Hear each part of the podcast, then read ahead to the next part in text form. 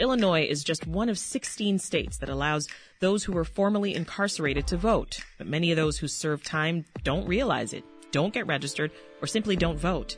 Well, organizations in Illinois have been teaming up to change that. The Illinois Coalition to End Permanent Punishments wants to mobilize the over 3 million formerly incarcerated people living in the state to help them exercise their rights. With us now is Greg Chambers, policy organizer for Live Free Illinois. That's one of the organizations in that coalition. Welcome to Reset, Greg. Thank you very much. Thank you for having me. Tell us a little bit about Live Free Illinois and how you got involved with the organization. well, Live Free Illinois is a faith based organization that works to bring black churches together in the community to work towards issues of uh, mass incarceration, mm-hmm. police violence, gun violence, and voting, bringing people to the polls. And we are a subsidiary of Live Free USA, uh, which is uh, actually founded, and the president is uh, Pastor Michael McBride. I see. So I'm curious, Greg, when people are released from prison, right? do they get any information about what rights are restored at that point? Absolutely. People are, when they're released from prison, you get a voting packet that tells you that you actually have the right to vote once you are released from prison. And so, uh, there, but there are a lot of people who, uh, for whatever reason, uh, don't know that or they don't realize that. Mm-hmm. Maybe are they just not reading the packet? that they receive? That may be the case. I can't speak to that mm-hmm. indivi- uh, as uh, individually speaking. However, but there are so many people who actually don't know that they have the right to vote, and sometimes it's not just from what you hear in the state of Illinois, but it's from other states as well. So you have other states that are saying uh, where people don't have the right to vote, and this message is being uh, disseminated across the country. Yeah, and who is giving you that packet? The Department of Corrections gives that packet. When the person leaves the Department of Corrections, that person receives a voter engagement packet. So the day that you're leaving, you get it. Or does it come out later? It comes out within the last three months, or within the last three to six months of your uh, of leaving the Department of Corrections. I see, I see. So tell us more about your story. You you were formerly incarcerated yourself, and I wonder if you realized right away that you had the right to vote when you were released. Well, yes, I, I am formerly incarcerated, and uh, when uh, it wasn't really a question to me because I've uh, I've always been a voter. Uh, I've always been a voter, and when when I was leaving the Department of Corrections, I wanted to find out as much information about my reentry as possible. And so I would reach out to outside sources. I would reach out to people that I know on the outside, people that I know on the inside, and any kind of information that I would get, I would um, read it. And uh, I knew that when I left, that I had the right to vote uh, immediately after leaving. Yeah. But still, you're saying it is pretty common that folks don't realize that they have that right. How? Tell me some of the stories you're hearing from people. Well, okay. Uh, some people say, some people think that once they get out, that they have to finish parole in order to vote. And that's not the case. You don't have to finish parole in order to vote. You can vote while you're on parole, or which is commonly referred to now as mandatory supervised release. Mm-hmm. So when you're on mandatory supervised release, uh, it doesn't, it is not an impediment to voting. You can vote. You can go to the polls. You can register to vote, and you can vote. As a matter of fact, uh, when I was released, I was released approximately two months before voting in the in the election, and I registered to vote, and I right voted. Away. And and I voted, uh, albeit by mail, but I voted because there were many ways to vote. And know. there was no hesitation on your part. There was no hesitation on my part. No. Why? I put placed myself in a position where I could hit the ground running, and uh, but through networking, through networking with some of the organizations that I work with today, uh, I uh, one of my associates, uh, one of my associates who works for the lieutenant governor, uh, also gave me information about information about uh, re-entering society, and I would take that information and I would share it with as much as many people as I could. Um, and I was also working with the Community Renewal Society. I got information about Live Free. I got information about Cabrini Green Legal Aid mm-hmm. and all these different organizations. And I would also contact these these organizations, but everyone is not that proactive with regard to that. Well, you were determined to make the best of your reentry. Absolutely.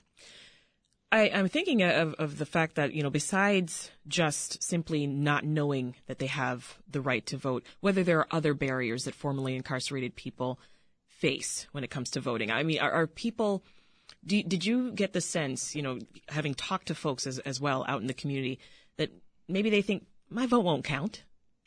Absolutely. And, and not just talking to folks outside of the community, but talking to uh, talking to people inside the Department of Corrections. Yeah. See, when, inside the Department of Corrections, there are so many people who are interested in the voting process, and and I mean, they watch the return election, the election day returns, the votes return, turning, and things like that, and they get engaged, and they wish that they could vote, and. Um, they wish they could vote then, and there is actually a movement to get voting in prison uh, by, by, supporting oh, really? SB 828. SB 828 is the piece of legislation that uh, is currently pending uh, that would allow up to 35, up to 30,000 people who are uh, incarcerated in the Department of Corrections the right to vote. Uh, that right has already been given to people who are in the county jails, and now that right will, uh, pre- in the event that this this legislation is passed, yeah. that right will be extended to people who are in the Department of Corrections.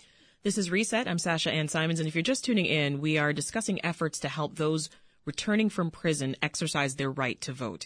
And I'm talking with Greg Chambers, who's a policy organizer for Live Free Illinois. So, Greg, about a month ago, we spoke to one of your colleagues, Marlon Chamberlain from the Heartland Alliance's Fully Free campaign. Uh, we were talking to him about permanent punishments, and this is how he summed it up. Permanent punishments, what, what that means to me is that this is basically a legal sanction that allows employers, landlords, uh, different educational entities to legally discriminate against people because of their record. And I also just would say that permanent punishment laws are a continuation of redlining or Jim Crow laws. Um, it's just a continuation of what we've seen in the past. I see you nodding there, Greg. It feels like our discussion now is a continuation of what I talked with, with Marlon about. Absolutely, absolutely. Um, and you you talked about me being on the uh, working for Live Free as a policy organizer. Yeah. And uh, our esteemed executive director is Reverend Ciera Bates Chamberlain, who is the wife of Marlon Chamberlain. I see. And uh, so, but but anyway, more to that point, we believe that we can be the architects of policy uh, rather than the object of policy. Explain the difference. Well, the difference is this as the architects of policy, you create policy. You create policy, you get into the legislative process, and you make things happen. As the object of policy, you wait for things to happen against you. Mm-hmm. And that's what happens. People are, there are groups, organizations, people who actually sit down and create laws about system impacted people, about formerly incarcerated people, about currently incarcerated people, and they have no clue. Mm-hmm the bottom line is we are the experts on this matter. Those of us who are formerly incarcerated, those of us who are currently incarcerated, those of us who have been in carceral settings, we are the experts on the matter. And we can be the controller of the de- of our destiny, of our fate. So talk to me more about that. For for people who have served time, are there policies that you emphasize, Greg, that really matter to their day-to-day lives? Absolutely like some of the policies that we're working on right now. And I'm going to talk about, uh, I know Marlon talk, talked about fully free. And our fully free campaign is to get rid of all those permanent punishments that are, that we have identified on the books. There are hundreds of laws on the books that serve as barriers that actually, we call them permanent punishments. They serve as barriers to reentry. And this is, and, and in the, in the area of housing, in the area of education, in the area of employment, mm-hmm. and just simply basic human needs. And these laws prevent people from accessing this. And these laws have to be removed from the books. But not only that, we actually advocate and we sit as a, on a, as a part of a coalition for Clean Slate Illinois.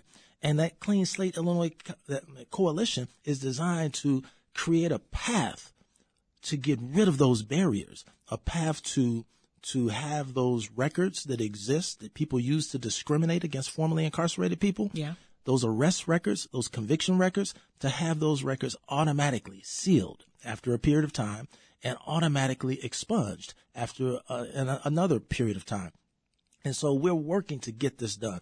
And so we're working at so many levels. But I want to tell you something else because we're talking about voting. Yeah. Now we we, as a part of our coalition, Marlon and I and a whole group of, coalition members in Illinois, we traveled down to Atlanta, Georgia two weeks ago. Really? And with the, with the formerly incarcerated convicted people and families movement.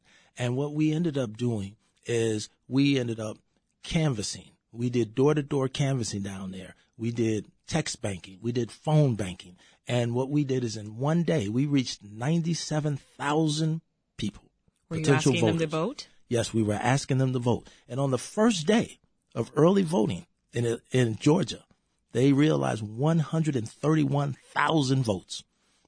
We like to think that we had an impact on that. Yeah, I think you might have. I think you might have for sure. Are, are there any particular issues in this upcoming election, Greg, that you think are particularly interesting or important for the formerly incarcerated?